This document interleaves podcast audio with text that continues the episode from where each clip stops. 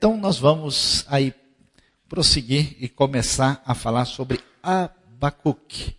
Abacuque, o profeta pregador, né? tanto como um profeta que pregava, anunciava a palavra divina, mas ele era um pregador porque ele falou a partir do seu momento de luta e de dor. E para entender o livro de Abacuque, é necessário a gente descobrir que esse profeta pouco conhecido, ele foi profeta em Judá no século sétimo antes de Cristo. No final do século sétimo antes de Cristo, quando a realidade internacional era muito complicada naqueles dias. Abacuque significa abraço. Então, antes de ir embora, você pode dar um abacuque no seu irmão hoje, ah, com bastante tranquilidade. E a gente procurando e lendo a Bíblia em diversos lugares, você não encontra mais informações sobre Abacuque. Não tem. Existem informações apócrifas que dizem que Abacuque foi levado pelo anjo segurando pelos cabelos, mas a informação apócrifa, como eu disse, ela é apócrifa. Então, a gente não tem nada realmente objetivo sobre ele. Uh, nós vamos encontrar uma anotação, esse pequeno livro que tem apenas três capítulos, no final, capítulo 3, versículo 19, quando Abacuque está terminando o que é chamado o Salmo de Abacuque, há uma indicação na nota que vai sugerir que ele liderava, ele liderava a adoração no templo e possivelmente seria um profeta cultico, ou seja, um profeta levita, alguém que estava atuando na adoração do templo de Jerusalém antes que ele viesse a ser destruído. Olhando para o livro de Abacuque, nós vamos descobrir que ele vai ser escrito entre os anos 609 e 597 a.C. Os estudiosos, analisando detalhes e referências específicas do livro, eles uh, estão muito seguros que essas são as datas. Por quê? Porque quando você estuda a história bíblica, você vai descobrir que o reino de Judá, que é o reino que dividiu, uh, em relação à, unidade que existia, né, o reino do norte, o reino do sul, ele vai durar até o final do reinado do rei Josias, que termina no ano 609. Daí em diante, os babilônios começam a dominar toda a situação e Abacuque deve ter escrito os seus primeiros textos, oráculos, a partir dessa desse momento, dessa circunstância, e ele vai até 597, quando começa o último reinado do último rei de Judá, que é o rei Zedequias, que reinou de 597 até 586 a.C. E era um momento muito difícil da história, um período crítico, complicado, porque a nação de Judá tinha se afastado do grande avivamento e das mudanças e reformas que o rei Josias tinha feito por volta do ano 620 pessoal estava até razoavelmente alinhado com a vontade de Deus, mas eles começaram de novo a se distanciar daquilo que Deus uh, tinha uh, revelado, e assim a coisa ficou complicada. Então, no meio desse povo de Deus, dessa nação de Judá, que conhecia a palavra, começou a imperar o que? A violência, a opressão sobre os mais desfavorecidos e o sistema legal já não funcionava de jeito nenhum. Então, qualquer semelhança não pode ser mera coincidência. Você acha que somente nós temos problemas, né? Uma das coisas importantes da Bíblia é que ela vai exatamente tratar de problemas que fazem parte da nossa realidade, inclusive nos dias de hoje. E se os problemas internos fossem assim os piores possíveis, externamente a coisa estava muito complicada. Por quê? Os babilônios estavam crescendo, estavam cada vez mais fortes, já tinham derrotado a Assíria, tinham conquistado Nínive no ano 612 a.C. e continuaram na sua marcha feroz e conquistadora e derrotaram também a última potência da região, que era o Egito. Era um poder avassalador que ninguém podia conter. E assim, a ameaça desses babilônios chegarem e destruírem Judá era cada vez maior. E é nesse momento em que Deus vai mexer com a vida de Abacuque para que ele venha trazer a palavra de Deus nesse momento de crise acentuada no reino de Judá. Interessante que nós mencionamos aí o último momento favorável, o último momento positivo que vai acontecer com a morte do rei Josias. O rei Josias resolve entrar no meio de uma guerra, de uma batalha que aconteceu lá no lugar onde fica o famoso Vale do Armagedon, que é o Vale de Megido, que fica na parte centro-norte de Israel. Ele ah, foi lá nessa batalha entre babilônios e egípcios e acabou né, tentando apoiar ali a luta que acontecia entre os egípcios com o faraó Neco e os babilônios, acabou morrendo, e aí foi o último momento em que Judá uh, teve alguma possibilidade de fazer alguma coisa de maneira construtiva e que pudesse levar a nação adiante. É interessante que Abacuque faz parte daqueles que são chamados os profetas. E olha que coisa interessante. Às vezes a gente fica chateado, a gente fica desesperado, porque as estruturas se corrompem. Né? A gente vê, por exemplo, que certas ah, situações que a organização humana desenvolveu para o benefício de todos acabam entrando em crise e crise acentuada. Essa é a discussão que nós temos nos dias de hoje no Brasil e no mundo com a questão do quadro político, com seus aspectos favoráveis e desfavoráveis. Mas é interessante a gente observar que o que, que a Bíblia vai mostrar? Que o quadro político de Israel e de Judá entram em crise e são bastante atingidos pela falta de ética, por uma série de situações negativas e problemáticas. E ao mesmo tempo em que o governo se corrompe nos tempos bíblicos, também a religião institucionalizada se corrompe. Então se esperava muito de quem? Dos sacerdotes. Sacerdotes que foram instituídos por Deus desde os tempos lá do livro de Êxodo e Levítico. Se você for ler o livro de Êxodo e vai ver até os detalhes das roupas do sacerdote, Levítico capítulo 28, por exemplo, todo o detalhamento. Não existia no tabernáculo e na construção original ah, da relação religiosa com Deus nenhuma referência a profetas. Olha que coisa interessante. Olha que coisa mais linda, mais cheia de graça, né? É o texto que passa para a nossa lição. Olha que coisa interessante a gente vê que Deus, se o governo, as instituições políticas se corrompem. E se a instituição religiosa se corrompe, Deus levanta os seus profetas. Esses profetas são show de bola. Era um pessoal que não queria fazer aquilo. Né? Você vai ver o Amós, ele diz assim: Olha, meu negócio era cuidar de gado, eu entendi, era de plantação, de figo, de figo silvestre, e Deus me chamou dessa situação para trazer a sua palavra. Esses profetas sofreram, esses profetas foram convocados somente por Deus, a maior parte deles não fazia parte do sistema, e eles bateram de frente com toda a situação de decadência e de fragilização da vida política, social e religiosa do Israel antigo. Então vale a pena ver, por exemplo, Amós e Oséias, os grandes profetas do oitavo século que falaram em Israel, e Isaías e Miqueias, do Reino do Sul, que falaram em Judá. E no século VII, depois que o Reino do Norte é destruído pelos assírios no século VIII, nós vamos ter o famoso profeta Jeremias e os três amigos próximos aqui, Naum, Abacuque e Sofonias, que são certamente a sua leitura predileta que você fez nos últimos meses. Né? Vou até tomar um copo d'água depois dessa aqui. E finalmente, Ezequiel, que é o profeta do exílio, o profeta quando o povo vai estar lá é, na Babilônia. Abacuque se torna um livro tão interessante, tão valioso, que você sabe que o versículo mais importante, teologicamente, que diz respeito à salvação no Novo Testamento é tirado de Abacuque, o justo viverá pela fé, Abacuque 2,4. Então Abacuque tem tanto valor que na época que o grupo a que se reunia em Qumran, a famosa comunidade Yahad, se reunia ali, eles fizeram questão de estudar detalhadamente o profeta Abacuque, ao ponto de escrever um comentário sobre esse profeta, porque eles estavam, imagine só, aguardando o fim do mundo, e as palavras de Abacuque inspiravam esses homens a tentarem viver uma vida piedosa no meio de uma sociedade corrompida.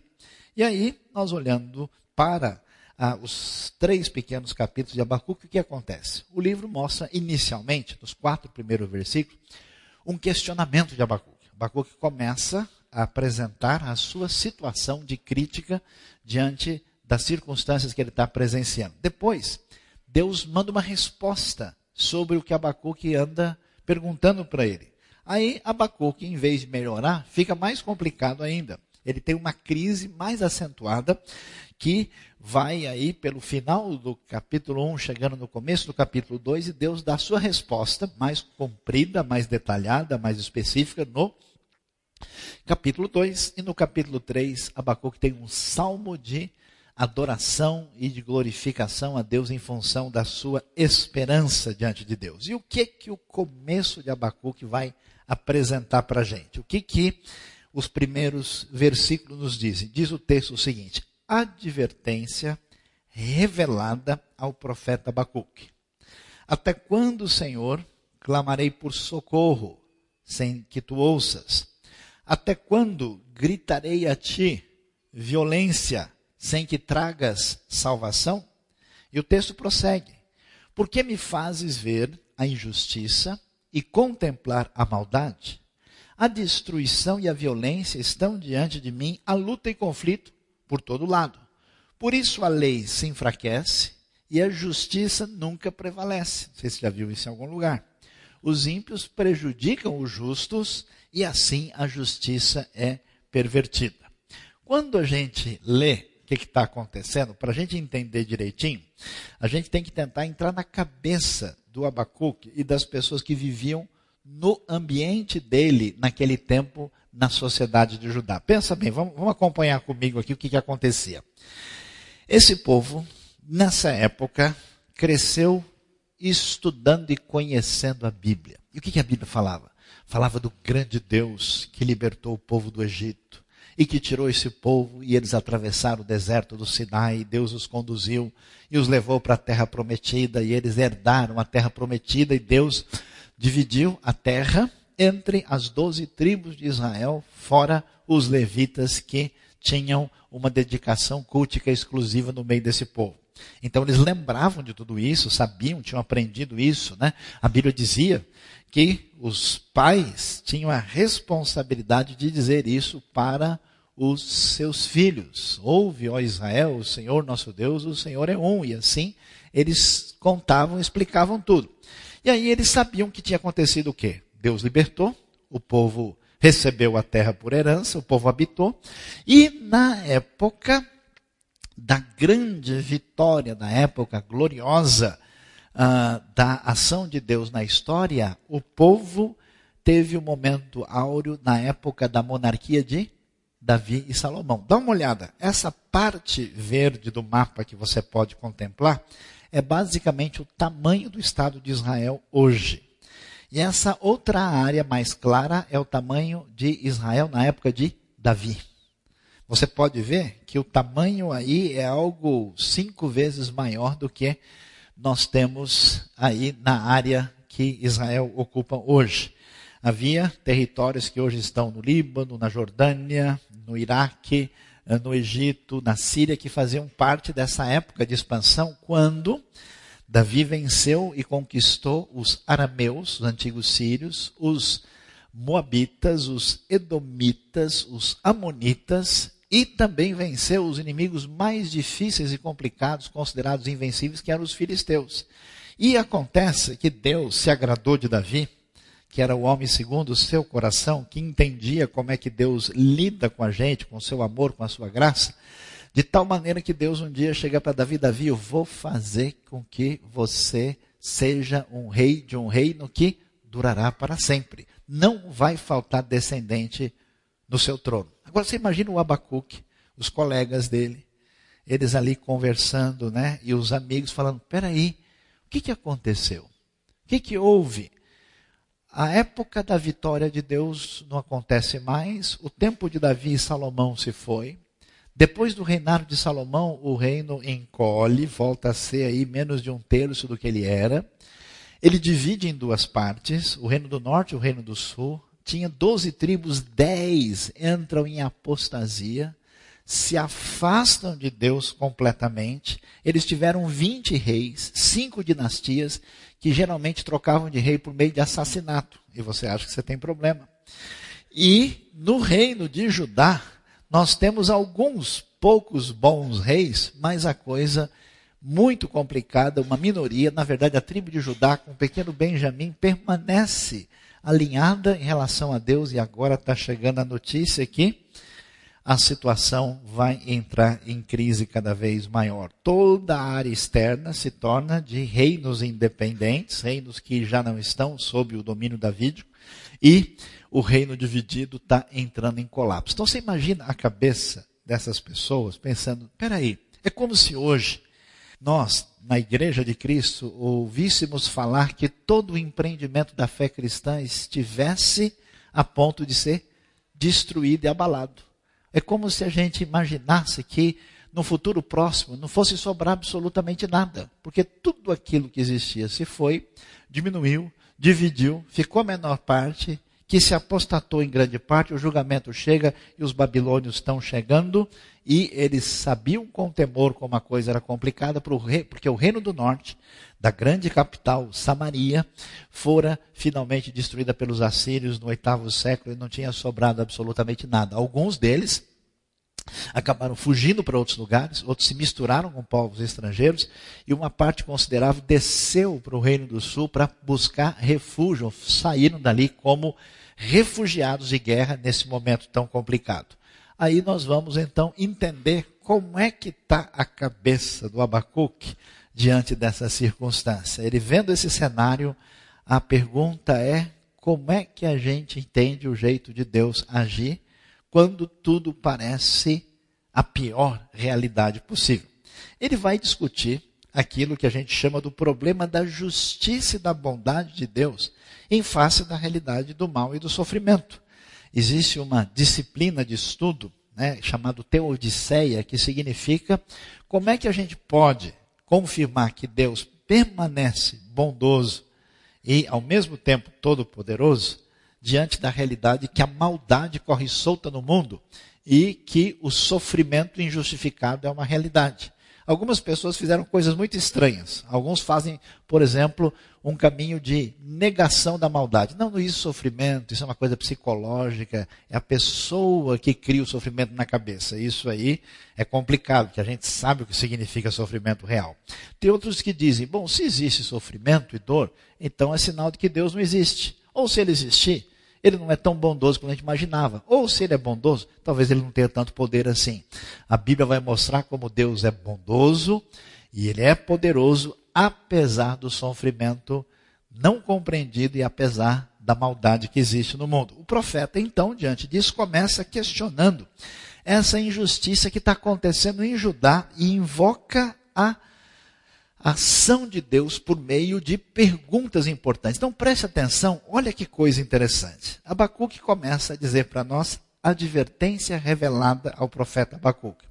Em algumas outras traduções da Bíblia, você lê, está escrito peso que cai, que está sobre o profeta Abacuque. Porque literalmente a palavra que pode significar profecia, oráculo, tem esse sentido de peso.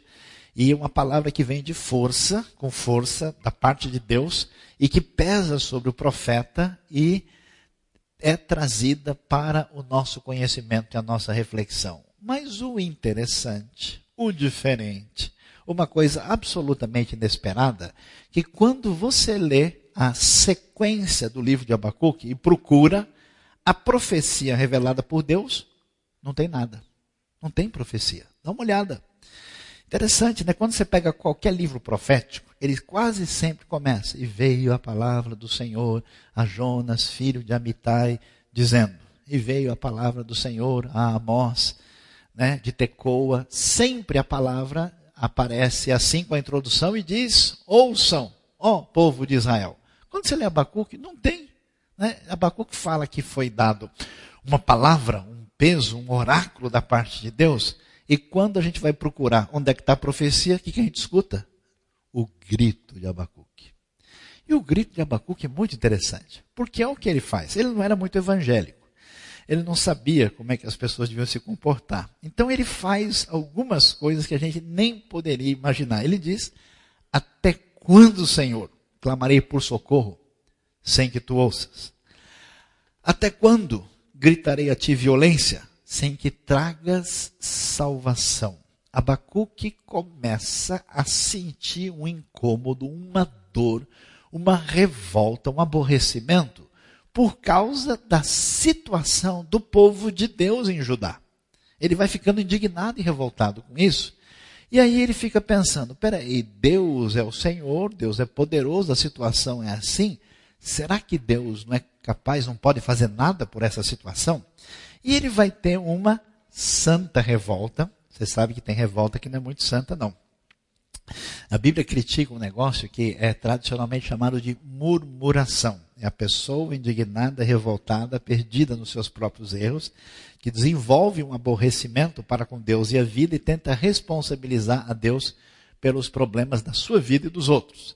Diferentemente desse tipo de atitude, a postura de Abacuque é a postura de quem joga o jogo da verdade e fala as coisas do jeito que elas são.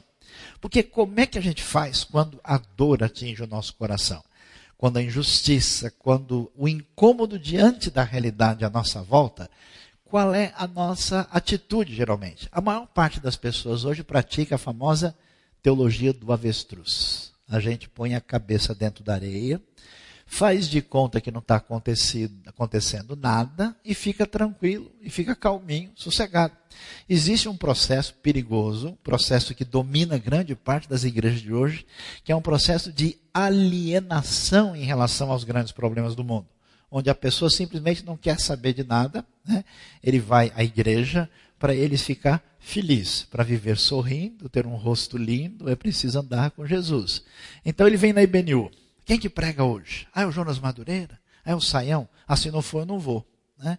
Ah, o que, que tem hoje? O que, que tem na classinha? Tem uma coisa legal, boa para a gente fazer com as... Ah, então eu não quero.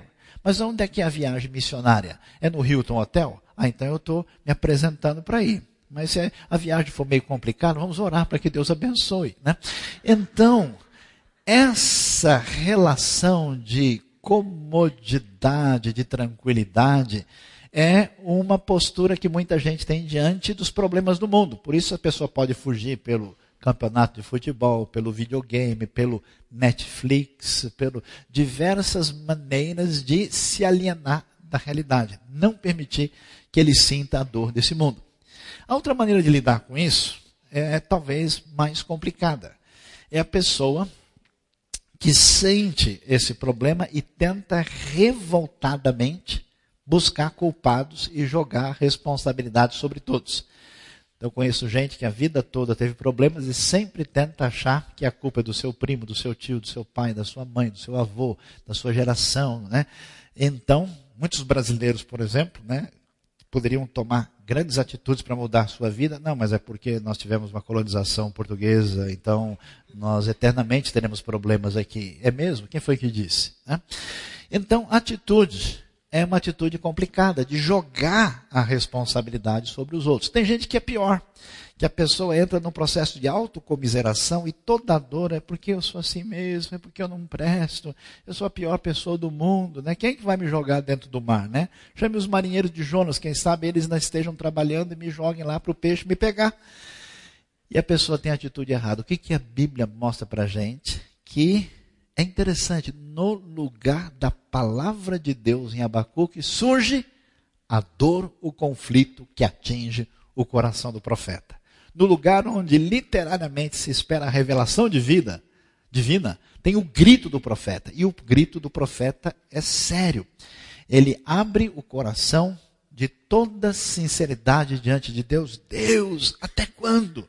Eu vou gritar diante do Senhor, pedindo ajuda. E o Senhor parece que não está ouvindo. O Senhor foi passear em Júpiter.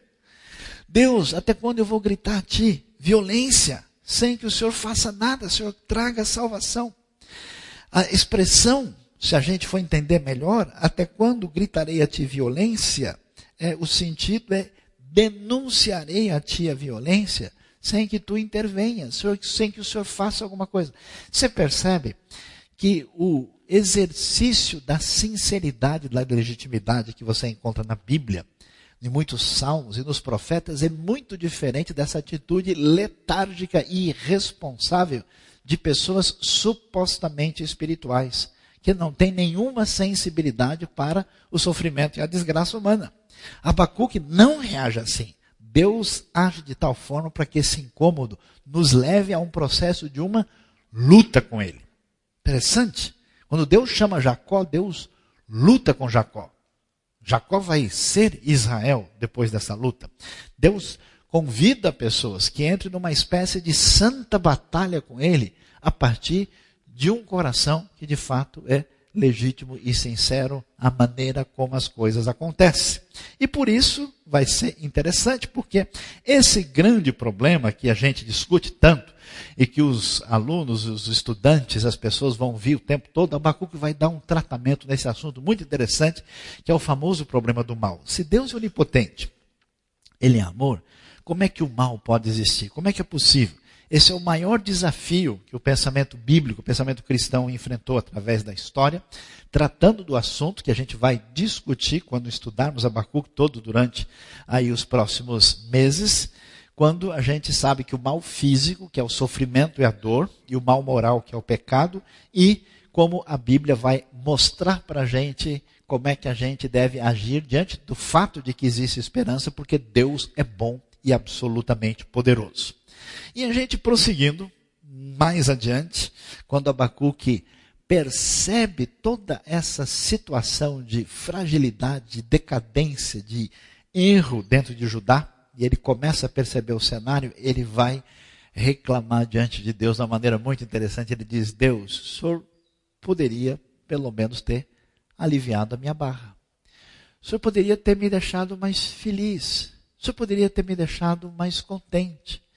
Porque, olha, olha a frase direta: me fazes ver a injustiça e contemplar a maldade. Por que, que o Senhor Deus não me deixa quieto? Por que, que o Senhor não sossega, não para de me incomodar? Então preste atenção. O caminho da palavra divina e do agir de Deus na história passa em muitos momentos na Escritura Sagrada por um incômodo terrível da parte de Deus no nosso coração. Aquilo que você pode achar que é um problema, aquilo que você pode tentar jogar culpa nos outros, aquilo que você acha que é problema às vezes seu, aquilo que você vai dizer, não, isso aqui deve ser o diabo, muitas vezes são as circunstâncias preparadas por Deus para que a gente entre no alinhamento com Deus para fazer diferença no seu reino. Porque a nossa sociedade, né, aí mais ou menos refém dessa atitude superficial, ela quer o Dorflex de Cristo, o analgésico de Jesus, o AS da fé, né? onde a pessoa é, experimenta uma relação com Deus, onde ele simplesmente quer estar psicologicamente calminho. Não é o caso da palavra de Deus, principalmente nos profetas e mais ainda no livro de Abacuque. Aí ele começa a dizer: Deus, a destruição e a violência estão diante de mim. A luta e conflito por todo lado. Essas palavras, se você observar bem, são palavras que falam de grandes problemas de conflitos sociais. Luta, conflito, são palavras técnicas do vocabulário jurídico da época. Violência, gente se aproveitando dos outros, gente fazendo maldade, explorando todo tipo de atitude complicada, ao ponto do Abacuque ficar tão revoltado tão indignado porque ele diz: por isso a lei se enfraquece. Quando você ouve a palavra lei, você ouve assim de boa, mas ainda bem que você está sentado, a gente vai conversar sobre o assunto. A lei, ela tem dois sentidos fundamentais. A palavra Torá, em primeiro lugar, ela significa a revelação da vontade de Deus. É a lei revelada para o povo de Deus sobre qual que é a vontade de Deus. É como se Abacuque estivesse dizendo assim, por isso, a Bíblia não vale mais nada, porque o pessoal não está nem aí. E essa lei, essa Torá, ela também indicava os caminhos pelos quais as pessoas deviam se comportar dentro da sociedade de Judá. Tanto é que em Israel tinha um dispositivo muito interessante, que é o único lugar do mundo antigo onde o rei não podia ter poder totalmente absoluto porque havia lei para o rei. O rei, o rei não multiplicará para si cavalos. O rei tinha que respeitar uma constituição que era a Torá.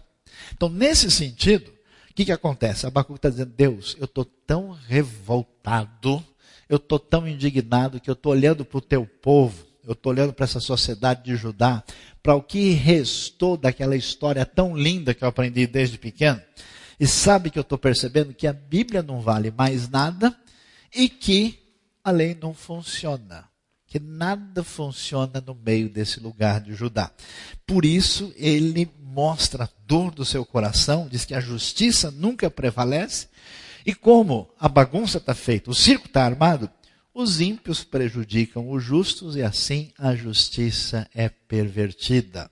Abacuque fica indignado e mostra a sua dor e pergunta: Deus, por que, que o Senhor me faz presenciar injustiça e sofrimento? Uma tradução um pouco mais ampla. Porque apenas o Senhor olha, enquanto diante de mim há somente opressão e violência, enquanto há litígios e conflitos. A gente vai uh, entender no final o que, que esse capítulo inicial, esses primeiros textos de Abacuque querem dizer para a gente. Quando a gente quer ouvir a palavra de Deus, o que, que a gente quer ouvir e por que, que a gente quer ouvir. A gente quer ouvir da parte de Deus, geralmente, algum tipo de mandamento simples. Alguns estudiosos fizeram um levantamento dizendo que a maior parte das comunidades religiosas ficam muito contentes se derem para elas cinco, seis atitudes que elas devem fazer para que elas se sintam bem religiosamente. Quem que é o crente? Não bebe, não fuma, não joga, não mata, não rouba, não usa droga, tá bom demais. Ele não faz um monte de coisa errada. É uma espiritualidade tetraplégica. A pessoa não faz um monte de coisa, tá bom demais. A atitude de muita gente é esperar que Deus nos diga a sua palavra para que a gente tenha muito dinheiro no bolso, saúde para dar e vender. Deus quer a sua vida melhor, cada vez mais. A sua poupança rende mais que a dos outros. E a Bíblia vai colocar para a gente: você sabe quando é que Deus começa a falar de verdade? Você sabe qual é o método que às vezes Deus usa quando a crise é total dentro do povo de Deus? e quando a crise é total lá fora e somem as perspectivas, as expectativas positivas, a esperança, Deus começa a incomodar o coração de muita gente. Então, a nossa oração hoje é que Deus tire a sua paz, incomode a sua vida, prejudique a sua estabilidade, bagunce a sua zona de conforto, leve você a fugir de uma alienação irresponsável e anticristã perante a vida e que você sinta a dor do mundo. Sinta a realidade terrível. Eu acho tão assustador como algumas pessoas criticam a igreja de Deus como se eles não fizessem parte dela. Como se eles fossem assim de uma dimensão, né? Lá de cima, olhando para os meros perversos. Os profetas choravam, porque o povo de Deus era o povo da história que Deus tinha construído. Eles sentiam a dor, sentiam a dificuldade. A pergunta para a gente é: qual é a relação que a gente tem tido com o santo incômodo que Deus já trouxe para a minha vida? Você apagou? Você saiu fora? Você é o mero contemplador? Você conseguiu? Lembra aquilo que mexeu com você? Que você falou, agora vai, eu quero fazer parte de um projeto que faça diferença? E você conseguiu lá tomar os seus narcóticos da fé conseguiu jogar lá um monte de coisa em cima, atirou bastante cinza sobre a brasa viva e não permitiu que a vontade de Deus se revelasse através do incômodo que atinge a nossa vida.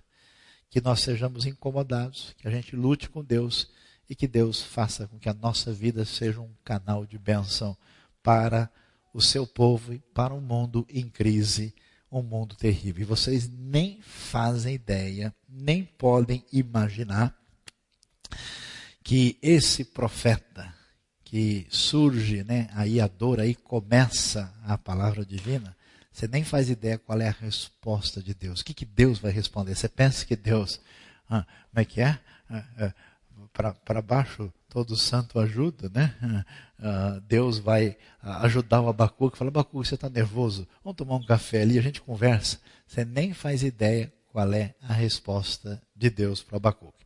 Semana que vem, a partir das nove e meia, nós vamos refletir sobre a continuidade dessa palavra de Abacuque que nos convida a um incômodo para fazer diferença no mundo onde a palavra de Deus e o agir de Deus vão fazer diferença.